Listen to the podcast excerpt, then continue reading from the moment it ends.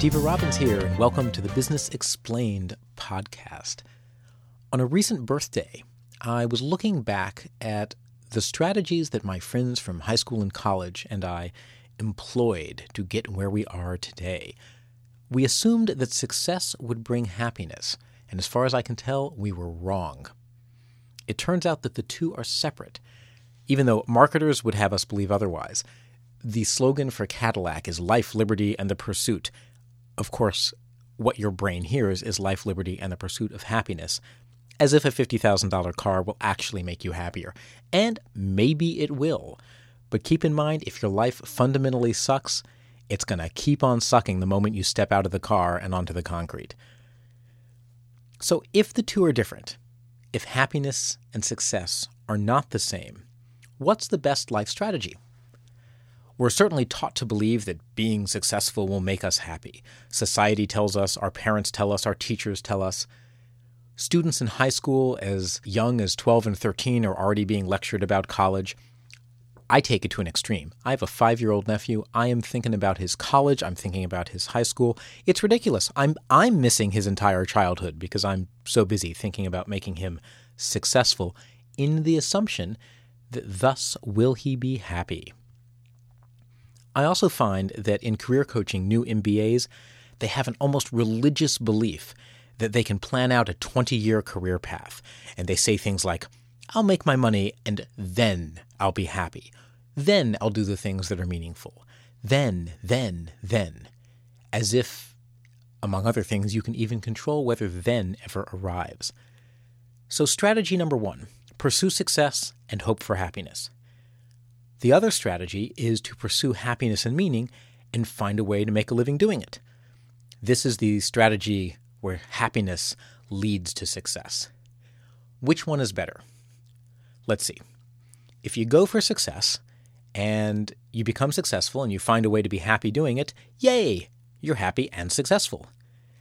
If you go for happiness and find a way to make money doing it, yay, you're happy and successful. So, in the case where you can achieve both, doesn't really matter which strategy you choose. You end up happy and successful. But the point we rarely consider is what happens if everything doesn't work out.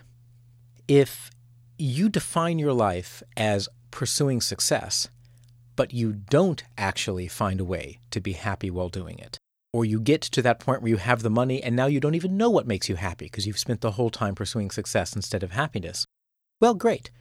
You're successful, but you're not happy. You walk into an empty house surrounded by beautiful, gorgeous things. You have a lot of friends, and they like you. Why? Because you have a lot of nice things that they want to borrow. You buy a cat. The cat puts up with you because you leave its automated feeding bowl in place while you go work at the office.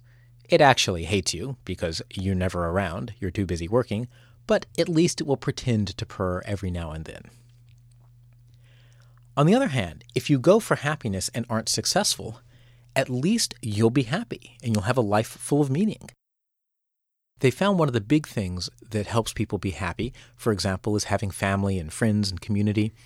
So if you're happy but don't quite make it to successful, you may wander into your one bedroom, tiny apartment and be surrounded by friends and family and people who love you, and a cat that purrs because it recognizes you, it knows who you are, and it appreciates the fact that you feed it.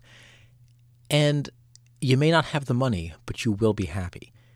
So, in the case where the future works exactly the way we want it to, it doesn't matter whether you pursue success and then find happiness or whether you pursue happiness and then find success.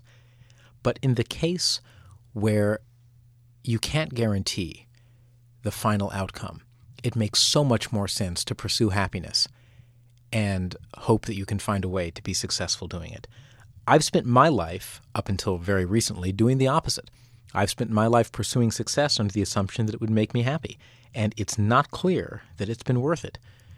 Missing a weekend with friends so that I can work hard and earn enough money that I can take time off and spend a weekend with friends? Hello, this doesn't exactly make a whole lot of sense. So, what I'd like to invite you to do today is to examine your own life and your own motivations. How do you work? Are you pursuing success assuming that someday it will bring happiness? Are you pursuing happiness looking for a way to be successful while doing it? Are you getting both? And I would invite you to play around a little bit. Try doing something from the other camp and find out if that works for you. If you're a type A personality workaholic, skip a day of work, call in sick, and do something that makes you happy, that's meaningful, and that could be a taste of the life you could be living right now, maybe in exchange for money, but maybe not. Because when you pursue happiness, you never know what kind of opportunities arise. I am now one year into a three year experiment of living my life to the extent that I can get my type A personality to do so by pursuing the things that make me happy and have meaning. And the bizarre part is, my life is less predictable than ever before. The things I'm getting involved with weren't even on the radar screen a year and a half ago. However, some of them are grander and more exciting than anything I could possibly have planned. Make a choice. Pursue success and find happiness, or pursue happiness and find success. Either way, you have a shot at both, but in one case, you guarantee you'll be happy. You've been listening to the Business Explained podcast by Stever Robbins at www.steverrobbins.com. If you have any questions you'd like me to answer in a future podcast, just email them to podcast at steverrobbins.com. You can also visit the website, www.steverrobbins.com, and send email by clicking on the contact link. Thank you very much for listening.